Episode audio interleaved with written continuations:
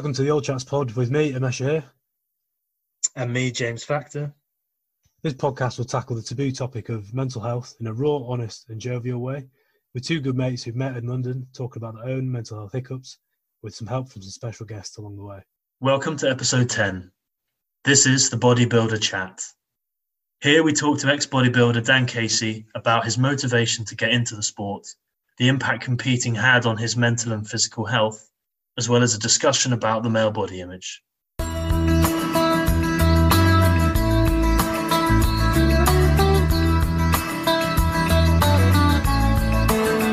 How you doing, mate? You all right? I'm good. How are you?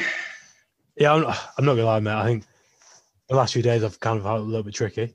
I think a real lack of motivation to an extent. I think Yeah. it's the first time I've kind of had this over the last couple of months. But yeah, I generally think like this week's been a bit of a slog, like trying to get out of bed and stuff. Quite a few people are really lacking motivation. Obviously, Yeah. great, very grateful we've got work and stuff, but I I have just kind of hit a wall to an extent. What do you think? Uh, why do you think it's happening now? I kind of fell into some bad habits last week. So I saw like an old uni mate, um, haven't seen for a while. And because I probably haven't seen anyone or like, do you know, like spoken to people for like throughout the week, I've just been working on my laptop. Haven't had much social interaction. I probably just, I don't know. I think I was probably maybe like overly rude or like, I don't know, just a bit too banterous to an extent. And I think I kind of like offended them. But that, and that was just an annoying thing. Like I didn't realize till afterwards. I, was, I often used to do this, like, I like to say like pre COVID, where I kind of push my insecurity sometimes to other people. And I I thought I was over it, but I don't I don't think I am. But also I think it was just a healthy reminder that mental health will always be there. Like there's no I don't ever see this as like a cure. It's a bit like a continuum. Obviously you want to be as far as like close to zero as possible, but I think it always increases and decreases. Is it tougher because now in the past would you have at some point maybe met up with that person and Yeah. set it set a record straight in it, it because in person it's such, it's such easier to set it, but you can't do that. now. Mate, exactly exactly the same thing. It's not the same like texting or even even on a phone call and stuff. But yeah, I mean, yeah, that's just I kind of had like a little blip this week. But how about you? Yeah, I'm fine. The same as same thing. Just find myself staring out the window a, a bit more than I normally was, and just struggling really with motivation, especially this week. I don't know whether it's the clocks going back or whether it's just the, the kind of idea that this is going to be a long haul thing, most likely for a, at least a few months. So yeah, it's not not ideal. Yeah, went on like a long walk and stuff, it does help just getting in and out. But having said that, I think it's kind of come at a good time in the sense of uh, November, probably our favourite time of the year as mental health advocates. Um, something that I've lacking is structure, and at least not just growing a moustache, but I don't know. I feel as if I want to do like a little challenge as well. Yeah, the focus of it. Yeah. So like looking on the Movember website, I think a big thing they're trying to plug this year is like running, rowing, cycling, walking like 60k throughout the month. 64, 60 suicides an hour for men globally who take their life. Doing something around that. And so this is an idea. You don't have to I don't have to you'd have to do it as well, mate, but I'm not gonna peer pressure you on uh, on podcast. But so as well as doing the 60k a month, yeah. I'm going to try and do every day 60 burpees, 60 squats, 60 press ups, 60 sit ups. Only because that'll, if I do that before work, will get me up and out of bed. So I'm going to keep a track of it. Are you raising money f- for this as well, or are you just going to do it as personal? I mean, we've got the link with HAC with Toby Hall, haven't we? So you're the, you're the charity man. So I am, yes. So we'll be doing all kinds of activities throughout the month, but November is big, and we want to tie in with Toby Hall from the start. And we are we're clean, clean shaven as of today, looking very smooth. Mesh, you normally got a lovely moustache and beard going on, and now you look a bit strange. But I feel, I feel uh, naked. I'm sure you'll get it back in no time. So we're gonna, uh, yeah, give more details about that later on. But we're looking to raise a good amount for that. And we also have uh, a lovely ray of sunshine with us here. Something like that, yeah. How are we, guys? Daniel Casey. Hi, Dan. How are you? Yeah, not too bad. Uh, bit of a hectic week, but yeah, I, I, I get what Meshley's saying. I had uh, last week I had to go into isolation, which is a bit average, and it was it was so apparent how quickly my mental health kind of went down. Isolation, but you, no exercise, no going out No, at all. no, just in the, just in the flat. I think we went for one walk a day, just just uh, just get out of the flat. I was surprised at how quickly and how shit I felt as quickly as I did. Well, thanks for coming on. We were talking a bit last episode about social media Mm. and link, linking it to image a bit. Uh, and we know this chat's going to be a bit about body image, male body image in particular. And maybe to start off, why don't you tell listeners a bit about yourself, how you know us, maybe, and what you do, and how you got into it? Uh, so I, yeah, I, I, well, I, was a bodybuilder. I was an active bodybuilder as of until September, I think, last year. Um, and I know, I know both you got boys from the HAC, uh, where we played rugby together, which was coming towards the end of when I was competing anyway. Um, I think I've done two shows pretty much when when I was still playing with you guys. I'd only really play in the off season, or I did up until up until I joined the HAC, and then from a place of from a sport of, of quite a lot of isolation, um, I then had 30 or 40 friends almost immediately. And were, and it was only at that point that I kind of changed and, and moved a little bit away. Uh, but I work, I work in health and fitness as well, as well. Um, I, I do a lot of rehab stuff. And I do, and I've been doing personal training for about 10 years or so. Um, and yeah, so social media plays a massive role, although I'm, I'm really, really shit at it. I don't, I'm not very, I'm not, I can't- I don't if confidence the right word, but I don't really feel any, anything, I don't feel I can add there's there's a lot of good and bad resources out there. I don't feel there's much I can add to the to the kind of to the conversation, um, and so I tend to hold back. And I don't like if you, if you look at my Instagram, I haven't posted anything since I don't know, like February probably, maybe maybe even sooner. And and in my industry, that's quite that's really really uncommon. Yeah. But for me, it's kind of it's, it's all I really know. I, I I'm better with people rather than rather than digitally. I think. Is it um is it a modesty thing that it sort of comes from, or is it more that you don't want to get sucked into that whole Um, looking for likes, trying to update it every day and get sort of the best filter? I don't. I don't know because I, I mean the only time I ever really posted was when I was when I was competing, and that's because the only, that was probably the only time I really thought I had kind of like an acceptable, maybe an yeah, which is it's again because obviously I, I think a lot of these things internally over the time over over um, over the years, but I've never really verbalized it, and so I think because that's the only time I really have like an acceptable shape or a, a shape which won't embarrass me, then that's the only time I post. And the only time I'm really in that kind of shape is when I'm when I'm near near show day. And and from a, a modesty standpoint, I suppose if you because you now have instant access to everyone around the world, whether good or bad, and so you you can follow the elite, the best of the best of the best of what you do, which is great and it's inspirational to a degree. But then when when whatever you achieve is kind of their warm up. Like so, my my best deadlift, like people can do with like one arm, or people who weigh half my weight can do. And so I don't. There's no really any reason for me to post it. And and I suppose especially in fitness where everything is is quite literal. Like if the, the like the heaviest deadlift in the world is 501 kilos. There's that, that that's just a that's an absolute. There's nothing about that. So the, the most I can do pales in comparison. So you feel kind of inferior a lot of the time. You're always kind of gauging yourself on, on competition and, and who you think you want to be in the same league as. So are Mm. your clients just previously based from just word of mouth? Because obviously, Pretty- social pretty media, much, social yeah. media is huge for like like stuff in Yeah, lockdown, like yeah. Joe Wicks, your Bradley Simmonds, like fitness. Yeah, yeah, they're smashing it. And and I uh, yeah, to a degree, I'm I'm very envious. It's a lot more scalable, to be honest. But it's like I suppose I try to I try to justify by saying like the guy because I work with like pretty high net worth people and very people are very successful, very good at their game, and and I justify by saying they don't really Yeah. spend their time on Instagram, and so the fact that I don't do much on Instagram is fine, and and yeah, and to a degree, it's worked That's not the target audience of clients. Yeah.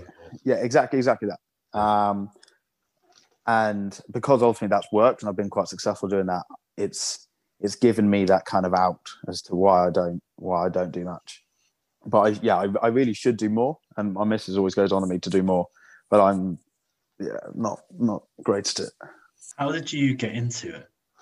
well, uh, well like, like bodybuilding or, or my job bodybuilding first. Uh, well, which, Uh, which came which came first? Out of interest. Did- how- When did you start bodybuilding, and when did you start your job? I don't know. Body bodybuilding was kind of a. It, it it's only yeah. It's only looking back do I kind of see the rationale between why I started it. But the, so one of the first one of the first jobs I had when I wasn't quite sure of what to do um, was just in a like an old school bodybuilding gym in some industrial estate near where I lived. Um, and I can't. I really fell. I really fell in love with the kind of you can always progress, you can always get stronger, you can always get better, and always improve. And, and bodybuilding as a whole is like the the mantra. You just always you always want to be one percent better. you're always try and improve. And obviously, when you get to the extreme, then that one percent looks looks really really fucking different to what normal is. Um, yeah. And I suppose I'd had a few a few knockbacks around that around that time in my life when I was like my late teens, early twenties, and so this was something I could throw myself into, and I could show that I can work hard and I can get the result, and I can, and and it was like a, a physical representation of effort. So you can work really, really, really hard, and you can see you can see you've worked really hard, and especially when you're on stage, like when you if you if you haven't done the work, you can you can fucking tell you can't you can't really hide, and there's no, no well no no not at all, so. and it's there's a lot of there's a lot of misconceptions that you can you can kind of cheat your way or drug your way to the top, and it's not. It's not the case. Like you can, a you can see from a mile off who's who's who's who's put the work in. But also, if you haven't, it's a really uncomfortable place to be, which I found out like the hard way when I thought I was when I thought I was a big dog, and then I had my ass handed to me on stage, which is a rubbish thing to find out. So it's a judge. It's a judged event. So there's judges there, and they give their scores back. Yeah, yeah. So, so you have five, five or seven judges, depending on depending on the event. Um, and you'll you'll so you'll go out with everyone in your class, and then you'll all do the same same poses, and then you'll eventually all go off stage and we'll call out the top five, and then depending on how many people are, are in the are in the category, they'll have like a first call out, which is the like first to fifth place, and then second and third call out for the subsequent places. So when you say you had your ass handed to you, Casey, what do you mean? Yeah. So ba- basically, I'd to cut a, a, relatively long story short, I'd always when I first started when I first moved to London, I was working at um, a Virgin Active, and it was really tough because it was it's I it was my first time away from away from my home. Um, I was staying on my brother's sofa for like four months or so, five months maybe, um, living off like five pound packs of bacon and 30, 30 eggs. And every day I'd listen to a bodybuilding motivation because the whole mantra is that you don't you don't give up, you keep going, you keep pushing, and your hard work will pay off. You like you don't you just you don't back down, always improve, always look for the positive. And that ultimately got me through because the first six months were in London, especially were, were really, really shit. Like I earned, I think I averaged like six hundred pound a month um, not through not being particularly good, but it was it was like an odd pay structure. And then I went from there to a, a, a gym in, in Chelsea where I was on a salary and everything was sweet. And so I could really focus on training and I wanted to get as big as I possibly could. And so I ate everything. And so when I was in that in that kind of little bougie gym, I was the big guy, which was great, which was amazing for my ego. That was that was like an affirmation that I'd that the hard work had paid off. You were now the big guy. Like people now saw you differently to that kid you were when you were when you were 16 17 and so i wanted to enter my first bodybuilding show.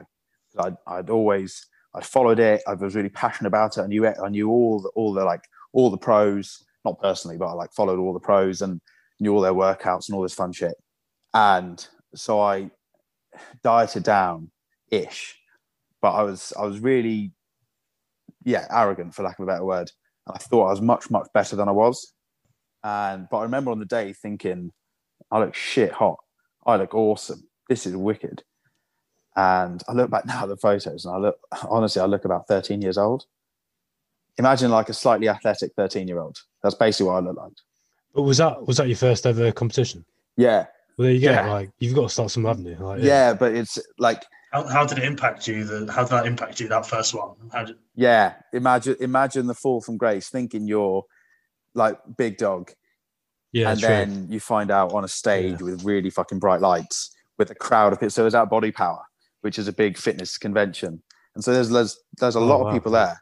There's a lot of sponsors there. Like I was going in thinking that I was I was going to walk away with sponsorships, and there was going to be people like falling over to Simon stupid shit like this. I went in, and you look at like the other people your age or younger. Younger is the most painful when you got like this. I think the kid who won it was 19. He was jacked absolutely jacked. He looked ridiculous. And I look at myself and I'm like, cool. So I look like a slightly aesthetic marathon runner. Brilliant. Well done, you. And you, yeah, when you find out on a stage when everyone's looking at you that you haven't you haven't worked hard. Like wherever you think you've worked hard, you really haven't worked hard. So, so your headspace then after after that moment, and then what? hap- So what happened next then? How did when did you get back into it after that, and what did you do to get there? Yeah, there was, it was it was weird because it was I was very very very shell shocked, and I didn't quite grasp how much it affected me at the time. But looking back now, looking back at, at like subsequent things which happened, I was just like, oh, yeah, it really did really did affect me, and I think because when I so when I first started like lifting or training, I was I came from I was very very very small. I used to be I used to be quite podgy. Then I went very small. I was like fifty five kilos. I think I'm my lightest. Um, at about six one. When I was sixteen, I was probably, I was quite tubs, and then uh, like year year twelve ish. I I used to have long hair as well, which was strong look, and so I was got like short, tubby, long hair, and then yeah, went uh, went away for summer, came back, and I was tall, and I just started kind of just basically not eating. So I went, I got super light, and so I first started then, I suppose, building a little bit when I was about nineteen, and then I started playing rugby against my local local team who I used to play for when I was younger, when I was much better at sports, um, and then my confidence started to come back, and everything was represented by my my effort in the gym. And so the more the more I lifted, and the stronger I got, and the bigger I got, the more aesthetic I got, the more confident I got, and the better things got for me. And so I just attribute it to the same. Um, so then when I when I lost that show in quite a spectacular fashion, well, you never really lose a show, but I, I was third quarter. I was probably like 14 out of 15 or something stupid like that, maybe dead last. I don't know. Um, it's yeah, it's pretty unnerving. Like the the foundations which you had set for yourself, you, they're all gone, um, and so you feel pretty weird. And it's only it's only looking back that I see that now because at the time you I didn't quite know how to feel because I knew that some people thought I looked really good, but evidently nowhere near what was like what professionals would judge as as really good. Um, and then you kind of disconnect from what is socially acceptable and what you want to be. Just going back to when you first started doing it, Casey. So, what do you reckon was the actual reason of you going to the gym and bodybuilding? Was it a confidence thing? Yeah, oh yeah, hundred percent, hundred percent. I remember. So when like when I was at school, I really liked. Well, I still do. I really liked heavy metal and and and rock and whatnot. So this the like the long hair. I used to play guitar, and when I went to sixth form, I would just wear like band t-shirts, baggy jeans, and like skater shoes. I was just that kind of metal kid in the corner somewhere, and I and I had friends scattered around. And then I remember one day I ran out of band t-shirts, and all I had was this white Quiksilver top, which was way too fucking small. And so when I wore it, my podge kind of showed quite evidently. I remember a kid I used to play rugby with, who then when I stopped playing rugby when I was a bit younger, he's like, "Yeah, you really can't wear that. You're, you're I think you're a bit too you're too podgy for that." And that just stuck with me. And from there, I just I, I changed everything. Like a bit, I didn't really eat much.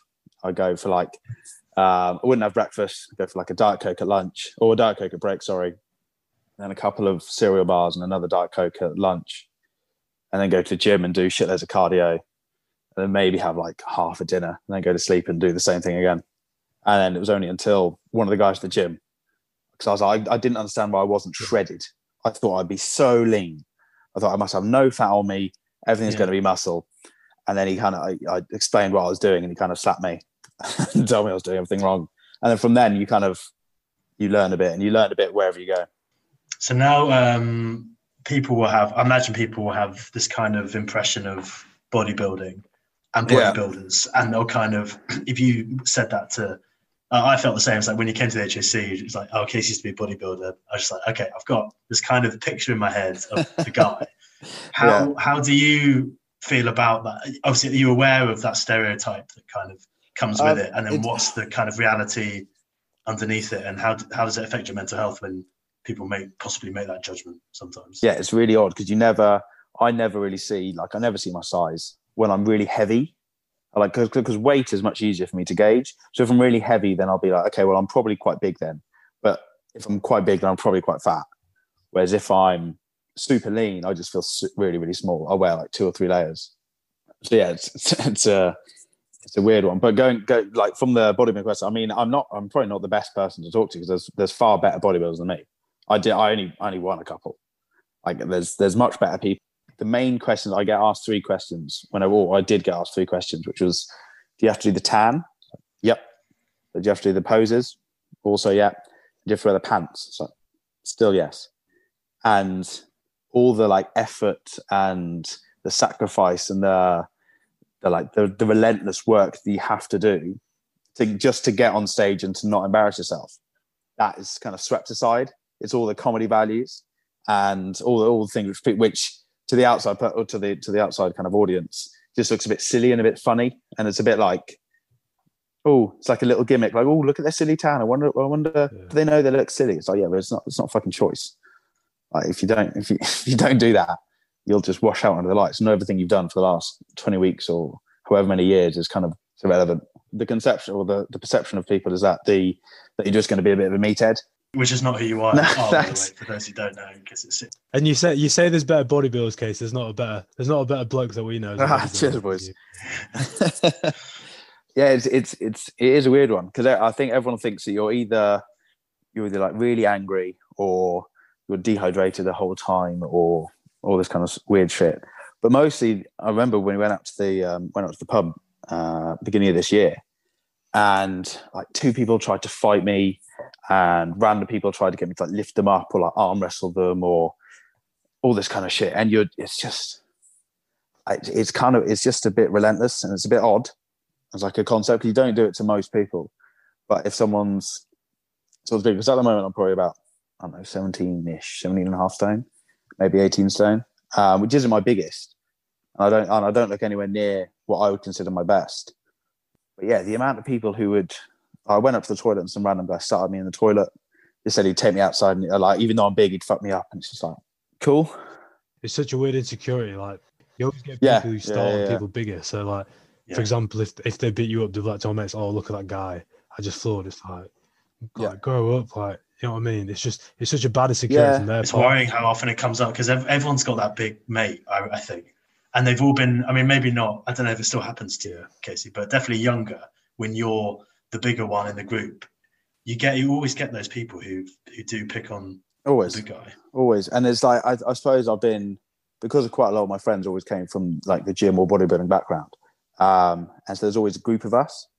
And but sometimes, like I went out when I went out the first that first gym I worked at, there was a, like a twenty man brawl, and some other guys were in a different pub and someone just started and randomly like glassed him just to kind of try and hmm. prove that prove a point or to and it's not i mean it's not really necessary if you go to like a properly big gym there's a, there's a few really really big ones or like when i say big i mean like hardcore very bodybuildery gyms and they're the nicest places to be the most issues i've had have been in commercially like central london gyms because you have guys who are probably top of their game in their sector in their field and then they come to a place where their their work attributes don't really equate to much. Like they might, they just might not be very strong, as they feel that kind of they have to prove a point to you. There always has to be there's there's like you get talked down to quite a lot, and there's a lot of uh, misconceptions, especially especially if you work in the gym. How has um, rugby changed things for you? Because you said you played a bit when you were younger, and then you left it, and then you came back into it now with the HAC. How's how's it gone for you sort of image wise, good feeling. Uh, yeah, I mean, like image image wise, it's it's a bit different because it's. But I've loved, I've loved being part of a team again, and having having mates and having like social things to do and just just things to do. Like when I was younger, I used to I used I played a lot, um, and I was always I was always pretty high up in the team and and pretty popular in the team. But then when I started growing my hair and getting a bit shyer and get a bit quieter. I didn't enjoy rugby so much because I was I was definitely on the outside. Um, and then when I when I joined the HAC, I, I dabbled around with, with, a couple of the teams. Um, and the first time I went to the pub, we were all, all having a good laugh. It was it was all very fun. And I remember thinking, okay, this is this is really really good. I went back the next week, and it was exactly the same. Made more friends, and I think I brought into the WhatsApp group. And from then on, I've just it's just properly felt like home. And it's, but it is weird when, like, especially when playing over summer, and we'd occasionally do like shirts and skins, because I knew I was nowhere near my best shape. I really didn't want to be on that skins team. Yeah, but mate, you say you say you're not in the work like you're still the biggest. You know I mean, that's that's your the Don't see that's a- like from our perception. We're not just saying Yeah, this. like don't. like you're an Mm. unbelievable Nick, mate. But I know that you think Hey, some of the boys are in great nick. it's about being body confident as well. So I spoke to Yeah. Patricia, who's been on an episode a few, few weeks ago, and it was just after the Freddie Flintoff documentary on iPlayer. She, she had a really good point, which like resonated with me in the sense of I don't think blokes have had that sort of like epiphany about their body image like females have. Like I remember the I think it was a Dove body advert Mm. where it's like females different shapes and stuff, Yeah, all different sizes. Yeah, and everyone's yeah, like, yeah, great, and like everyone everyone loves it and stuff. And I don't think blokes have ever had that. But even last night I went to the gym, everyone's coming out of the shower. You see everyone just like looking in the mirror, like tensing. I'm like, used to be me. yeah, you're quite niche and sensitive because that bodybuilding was your hobby. But say for like yeah. just a normal Tom Dick Harry like me and Factor just just go to the gym just for like health and fitness. You're in that unique bubble of that that kind of being your profession. Oh, I mean, it was it was never. I mean, it, my it fed into my profession just because my hobby was also the pla- like the place where I'd, I'd practice my hobby was also the place I worked. Yeah, fair, yeah. Um, but yeah, I, I mean, most of my, I'd probably say about seventy percent of my clients don't come to me because of my like my bodybuilding attributes. Uh, most of your clients are they are they male? Um, is it a mix? yeah, most mostly male. I, did- I at one point I was I was probably at like a 60-40 split. But yeah, I mostly have male guys. Uh, I'm probably Because I was going to sort of ask is it's kind of an unfair question in a way because we're kind of looking at you know the perfect male physique and the way that No, that is not. now.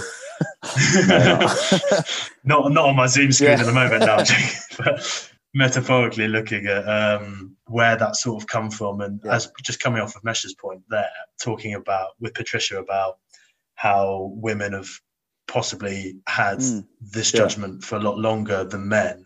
How has it changed from uh, you know before basically because we've all been on social media since we were teenagers so we can't really say what things were like pre-social media or we can't really identify the kind of catalyst for whatever the reasons might be that led to this image more image focused. Well, the thing is, like, like bodybuilders. If you were to ask, like, the amount of times when I was either like near stage time or when I was at the like the height of my bulk, when I was at my biggest, a lot of the time, even and, and most of the time in between, to be honest, especially when I got to my my, my, big, my bigger weights, the amount of people who you wouldn't really talk to often, just someone you maybe say hi to, they would just come up to you and tell you that you're doing too much and it's, it's too much and it's not attractive and you don't you don't like it anymore. Um, is re- it's it's kind of odd. So like I, I wouldn't say a bodybuilder, especially a proper bodybuilder, like not not really me, like a like an open bodybuilder, like a like proper big lad. You got to think a lot of them are a lot shorter than you think. Most bodybuilders are probably like five seven, five eight, but two hundred and sixty pounds, so about one hundred and twenty ish kilos on stage. It's not a normal shape.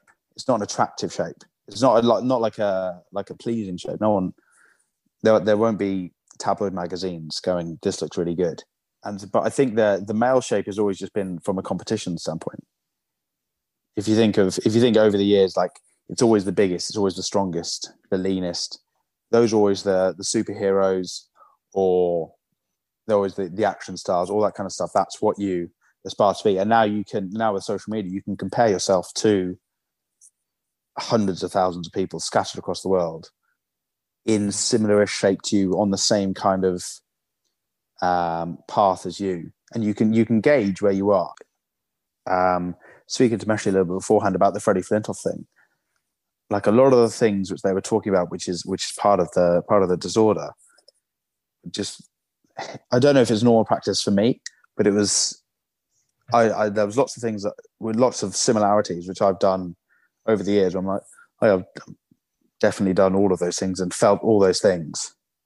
Now, whether whether it means that it encourages it, I don't know. I don't. I think it depends on your on you personally before you undertake like a prep or a show, whatever whatever it is you want to do. But there's it's definitely a knife edge between feeling really good about how you look and, and confident and empowered and strong and feeling you look shit and what you've done isn't good enough. So yeah, the documentary is obviously about Freddie Flintoff's battle with bulimia. But what bits resonated with you, Casey? Because I mean, I think a lot. The documentary is fantastic. If anyone hasn't seen it, but I think there are a lot of bits and tendencies which like most blokes will feel like, like going to the gym to to look good. Yeah, stuff, it's so- um, I mean the the training because I think you said you train like nine or ten times a, a week, and if you like if you count cardio, then that's just a normal just a normal week. If you if you especially if you're prepping, like if they, but again like that's I suppose from a, again from a bodybuilder stand that's your job, and so the the normality is is a bit different to, to everyday life. Whereas I suppose like binging every week or so there was a guy who- the one of the guys he spoke to was he would eat six seven thousand calories in a meal or in a day Yeah. I could definitely i could definitely smash that in a day probably more that's a lot of uh, that's a lot of Yeah, fish and yeah, rice yeah, yeah. a but yeah exactly exactly as you say like there's there's always that that connotation that you're just a bit of you're just really thick and to be fair that lad now is Yeah. absolutely jack. Yeah, i think i think he might have got funny. rinsed for that interview but if you see him now he's in ridiculous shape and so ultimately Yeah, fuck it I haven't seen the Flintoff. Um, uh, what was the what was he saying from it? What were the main takeaways? it's quite basically it's just a good documentary. He's just seeing how he's basically in denial Yeah, about yeah, having bulimia, yeah, yeah. and then until like right right at the end, um, and he just goes through interviewing like other blokes, but it's just all about a lot of them are just literally like the male body image. Like he thinks he doesn't Mm. have a have a problem. Like he still I think in a few tests in the Ash and stuff, he'd like be sick after meals, after lunchtime and stuff. And he didn't. He just thought it was a part of him that he couldn't. Yeah, he kind of he kind of justified it by um, based on his performance. So because he was doing super well, then whatever he's doing clearly is working, and that that I think resonated the most. It's because whatever whatever when like especially when when I was winning shows when I was when things were going well, I was whatever I was doing must be working. So regardless of how rubbish you feel or the stupid shit you do, this is what it takes to win. So watching the the Flintoff thing, he said when he got abs, he thought he was going to be super happy. And he got abs and he's like, well, I still feel shit. Great. And that's the thing. Who sees your abs? Like, Yeah. you know what I mean? You get abs. Like, who sees your abs? But also, Like, you could have, like, you could be a ultra marathon runner and have abs. Yeah, It, it, it's it's not, a, it, abs aren't really the, the main thing, but that's the thing which everyone always focuses on. yeah. So Um, Yeah, but like the, the definition is the yeah, biceps and the yeah, abs. That's chest, of like, chest, arms, abs. Um, and you can have guys that that's all they do and that's all they focus on.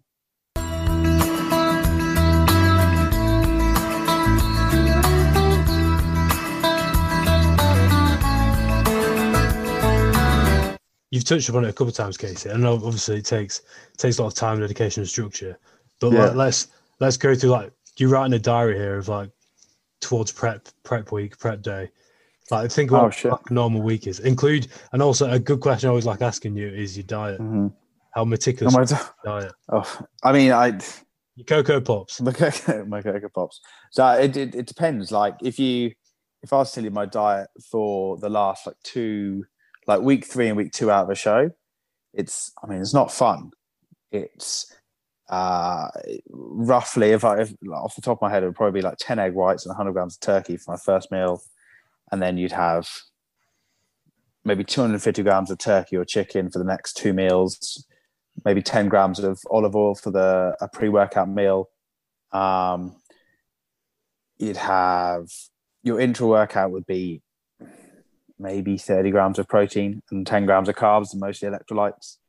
Um, post workout you might get 30 grams of carbs 50 grams of carbs. If, if if you're like near nick if you're not in good shape then chances are you won't be on a lot of carbohydrates anyway.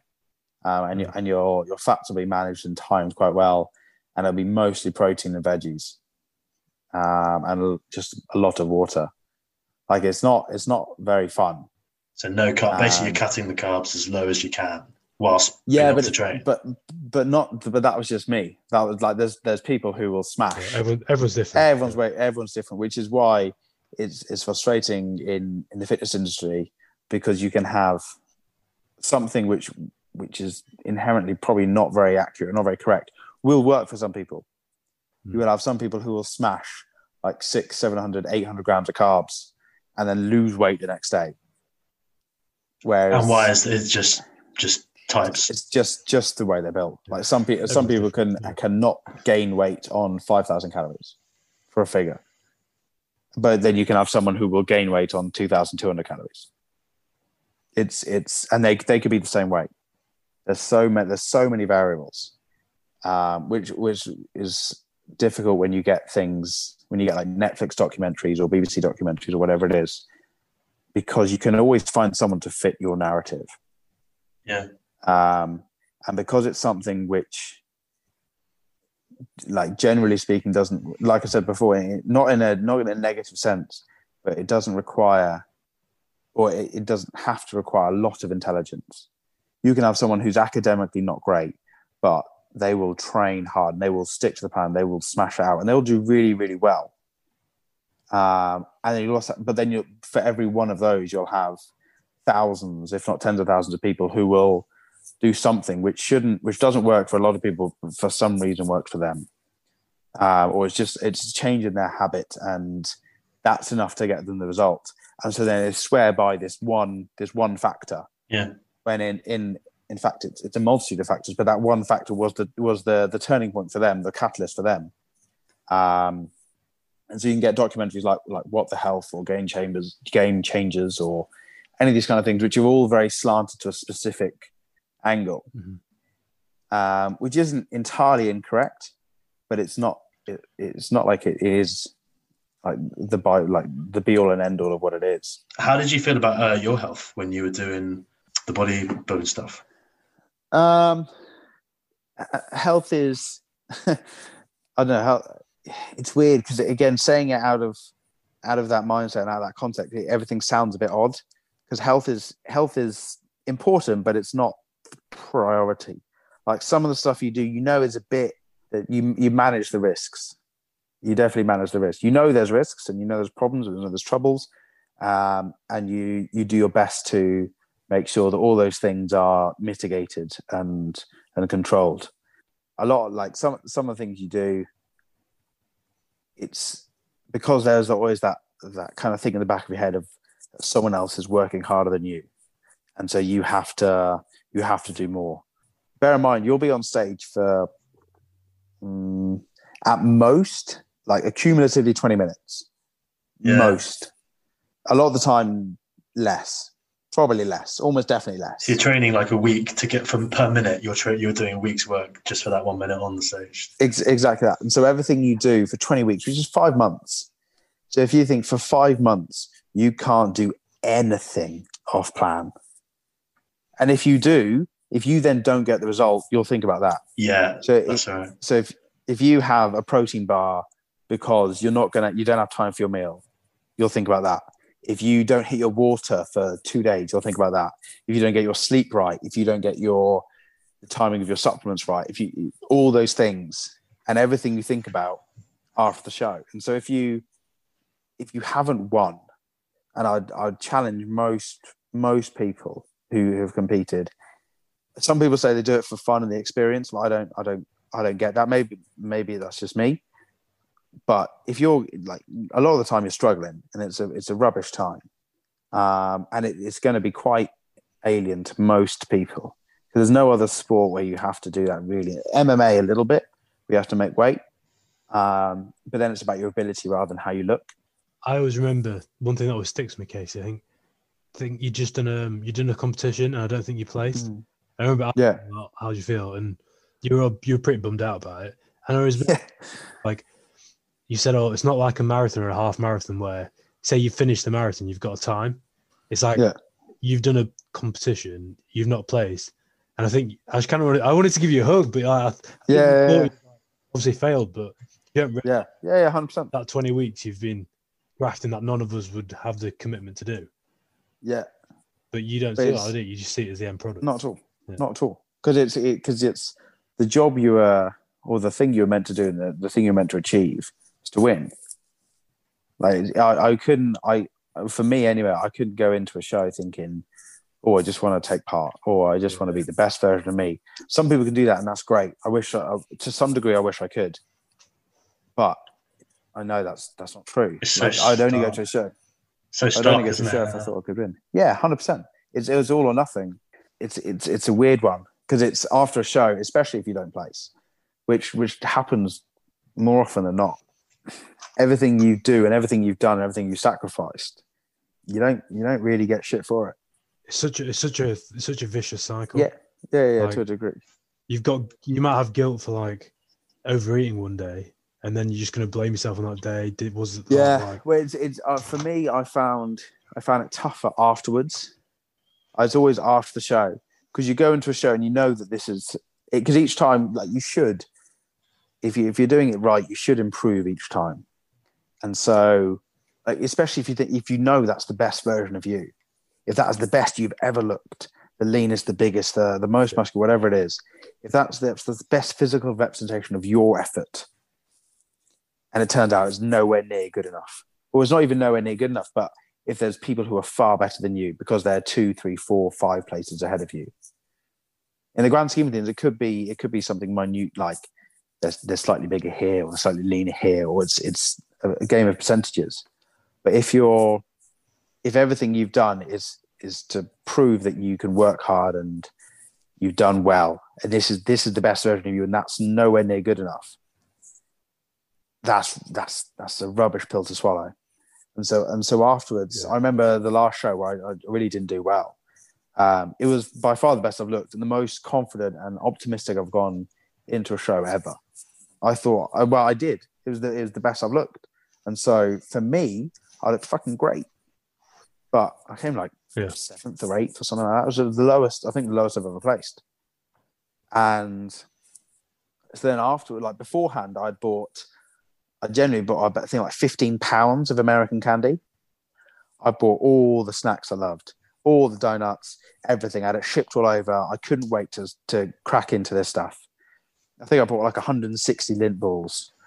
And so when like again going back to the Freddie Flintoff thing where they were talking about binging, my Sundays used to be a an event. I would easily smash 10,000 calories easily without even even again and in my head I was making it I was justifying it because I'd worked this hard in the week. Um but yeah, after after my last show, when I bought all this food to celebrate and all the things I loved and everything I couldn't wait to enjoy and and, and share and, and whatever, but because the end result was nowhere near what I wanted or what I expected, there's nothing to celebrate. Did you enjoy it? Did you eat it? What's that? No, not at all. I gave most of it away. I generally went around. I had a I had a box filled with snacks, and I I went I think to it was either it was either um, Oxford Circus or around Victoria, and I just gave it to homeless people because I I didn't want it. I have I haven't I haven't earned this. This is this isn't a celebration. This is a this is just shitloads of food which I shouldn't have had anyway because it wasn't good enough beforehand. So do you not do you not celebrate the fact you've gone through that process and done it? No? why? Yeah. Like what? What? Like what? What have you achieved? Achieved getting absolutely massive. Yeah, but not really. Like I got, I got big. Again, it depends who you compare yourself to. Yeah, but you shouldn't compare yourself to the people. You should compare yourself to you. True, but but on stage, you're literally compared. You know, like the first stage is comparisons. Like you are literally Yeah. compared to everyone else on stage, which is the nature of the sport. And and and obviously that feeds into other things in, in society now, where everyone's comparing themselves to everyone else.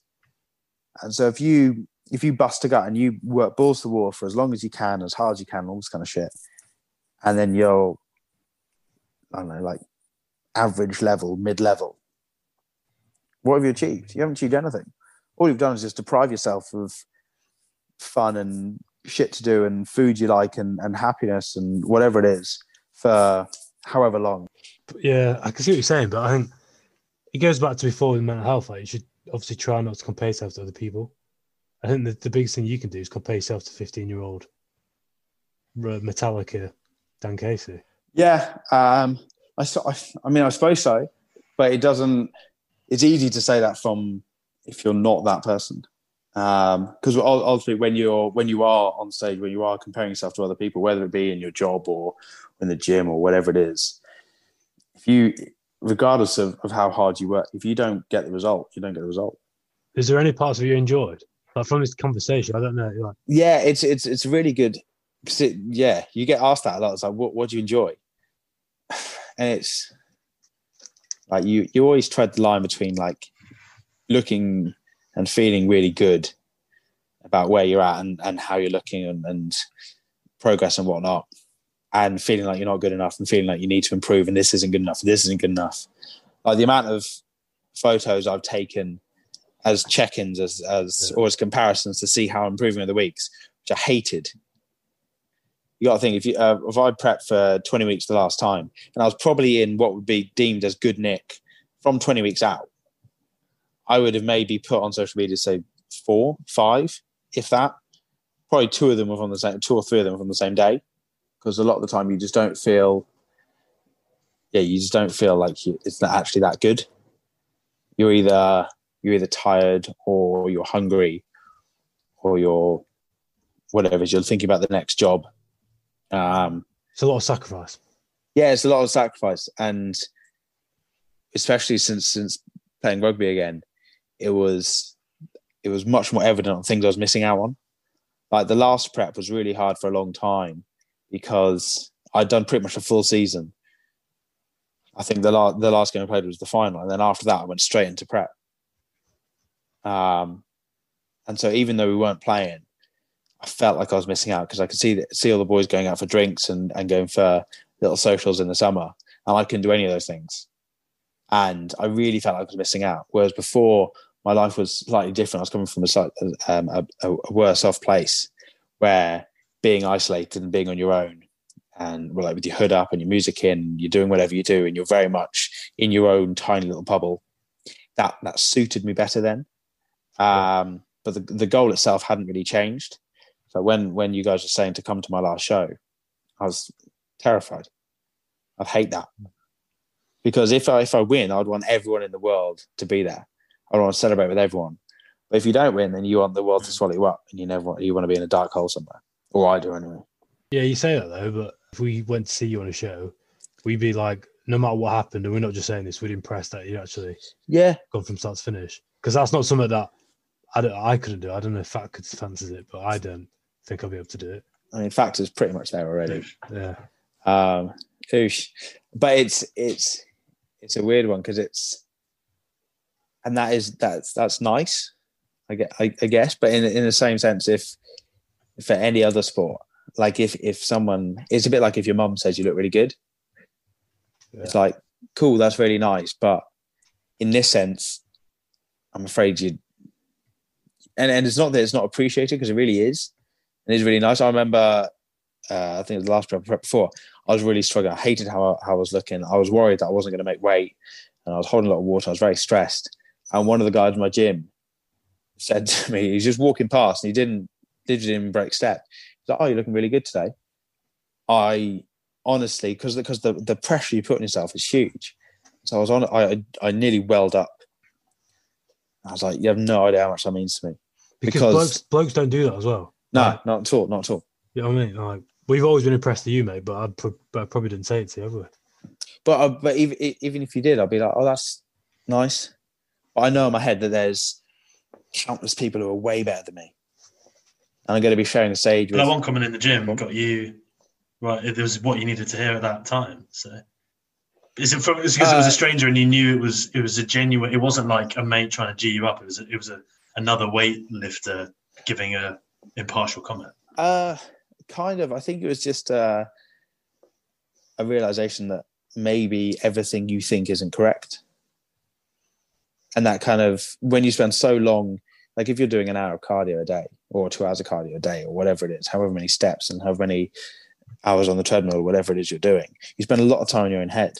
So I'd watch like I'd watch series or movies or whatever it is, but again, you still have like an internal chat going on, and if you're not feeling confident the time, or if things are going to plan, or you're not happy with how you look, that'll almost definitely be negative. And then you'll spend so long not doing anything social and not doing anything with anyone else because you've got your own regiment which you have to do.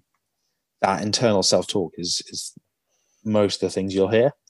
And so to have someone break that un, unprompted, probably not not he wasn't trying to be nice, he was just commenting on on how I was looking because he, he's competed himself a, a few years previous, and so I suppose because there was an element of okay, well he knows what he's talking about, and he was saying that I, I wasn't I wasn't fucking it all up. I wasn't shit.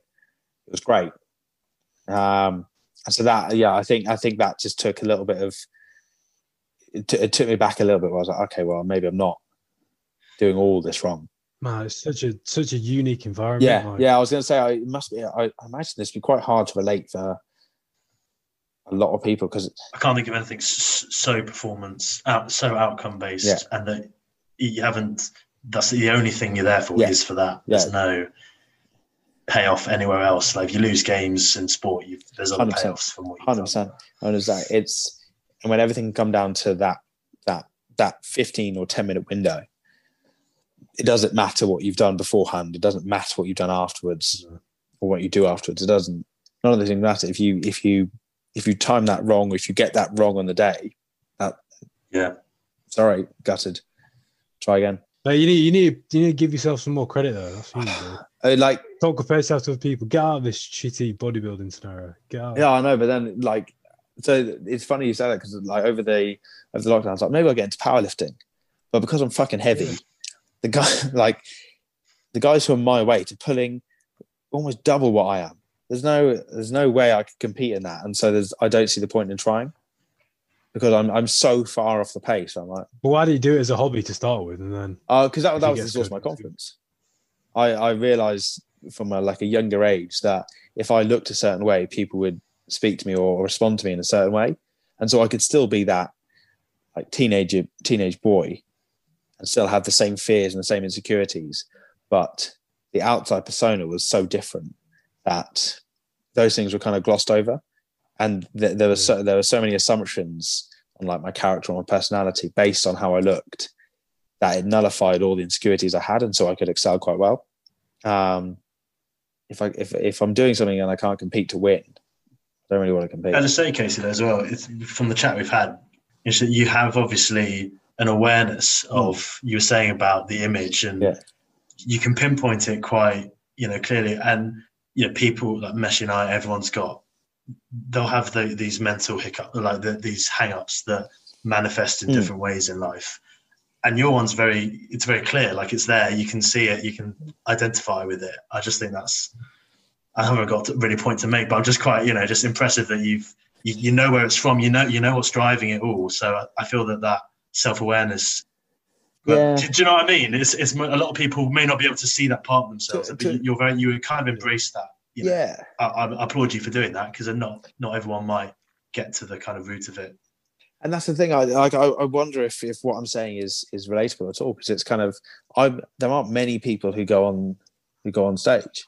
There's a, there's a like there's more people now than ever, but still it's a very very very very very small amount of people who, if you think of all the gym goers in in the UK, that's that that might be unique. But there's a lot of relatable stuff in there, like going to the gym. yeah, I suppose so. And I suppose Your so. extremity, everyone can relate Yeah. to it on, on their variant Yeah. from it. Yeah, so I think yeah, I in terms of so. that, it's everyone knows that part of themselves, which has that kind Mm. of. I don't remember a time when someone, everyone's had someone say something about them, especially guys, well, girls as well, but they've had someone say something Yeah. about them that has, when they were younger or something, parent, friend, whatever, that Yeah, has led yeah, to an outcome. Yeah, Yeah. exactly. And no one, it's interesting because I've related to this chat, you know, in, in different parts, but I think everyone will relate to that for sure. And it's it's good though that you've just you know really kind of drawn it out, and that I think will cause other people to just kind of think about what their drive or what their crutch is, and, and how it's both. You know, it's a drive and a crutch. It's- yeah it's a it, it, well. Uh, I- think it's a good way it's a good way to see how hard you can work. Um, but be very mindful of the end of the of the goal you set yourself. Because if it's uh if you want to have like a six pack or if you want to be like this weight or you want to have this kind of visibility of, of condition chances are when you get that you won't be that happy. Yeah. like you'll feel you'll feel some you might feel some sense of completion but I know from either gaining weight or losing weight, whatever it is, once I get that goal, I then get two others. Yeah. Um, and so it's very easy to skip over the actual achievement you've done. Like if you're if you're trying to if you're trying to get to a certain weight and you get that weight, regardless of of the end result might not live up to what you what you thought it would, but that's okay. You still you still got to that goal. That's still a checkpoint. That's still a big tick. And Mesh and I can we relate to that we because we've had this chat Mm. before, so we can definitely relate to that side of it. The thing I feel I feel for you though in a way is that Mesh and I look back on those moments now where we knew where that drive was, but we didn't Mm. have the perspective to see the kind of good stuff that came out of it and, and how we've kind of moved from that. And but with you, it's it's still very much you know that pressure situation is still there. You you Mm. have the perspective, but it hasn't changed the fact that that's the kind of Yeah. person you are. It, it is a black and white, yes and no. Yeah, There- yeah, and- yeah. Very, It's Yeah. not to say that that's better or worse. It's just that's who that's who you are. That's, it's just interesting to compare that everyone can have these Mm. kind of drives, but it leads to, to different outcomes. I mean, like you said, I'm very, I'm very aware of it, but it doesn't stop it. It's something I like. I know it's probably not a good thing, and I know I probably need to address it. But how to address it when it's hard to distinguish what you've achieved because of that, Yeah. whether it be negative or positive, or what you could have achieved had it had it been a different way. Um, but all, all you know for a, for a fact is whatever you've done up to now, whatever whatever method you you um, you use at that point has got you to where you are now. And so going forward, it's kind of if, if you have this mentality or, or this attitude towards it, will that give a better or worse result? And then if you have a worse result, because I, I, I can say from the last show, like I was I was the most confident I've ever been going into a show. I felt great. I did. I, I realized probably about four or five weeks out. Normally, when it's the, sh- the worst time, that you're it's actually a choice Yeah. like fe- feeling t- like being yes you're going to be tired if you let that get you down that's that you're choosing to let that get you down if you feel shit you're choosing to feel shit you're you can be really positive and i was i was super positive i thought i looked great i was really happy with how i looked i knew it was going to be the best package i brought to the stage um and so then to get that that low placing completely knocked me for six. Mm. because i thought going in with that different mindset of being positive being optimistic being hopeful and then to get a worse result you're like okay well that didn't work. So maybe i need to go the exact opposite. So i need to be more negative and then maybe i'll get a more positive result.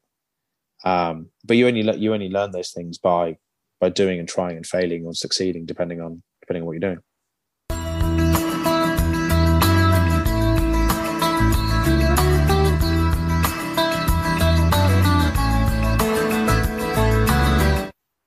Time for triple threat, is it, Mesh? That's triple threat. Is it between you two? It's between you two because I lost the last one. That So- the Case, have you prepared for this part of the show? Or was this I hope so. i haven't i haven't go on You know this. Yeah, I thought you were an avid listener. I guess not. i haven't having i haven't having a list i know it's normally late at night when See, you're another person that misses the Go best on. part. Um, triple threat round. Uh, I'll flip a coin. Someone shouts heads or tails. Losers got to do a song, a story, or a joke. But as you're the guest, you call you call it in the. Call it in the tails Heads. lies absolute lies i can tell by your face There was a pause as you looked at that coin. there was a very long pause I Heads. get I did. I, I know because because I was thinking about Yeah. what it meant again. Hey, I was like, Casey, that's just the way the coin falls, no, mate. because we've got it wrong before. We've got it wrong before. So, um what have you got for us? I can do a terrible joke. Go on then. Go for Go on, what did the sea say to the sand? Dunno. Nothing, it just waved. Uh, No, see, no. no, See? it's not terrible. Get out of jail free. had worse. Get out of jail free card.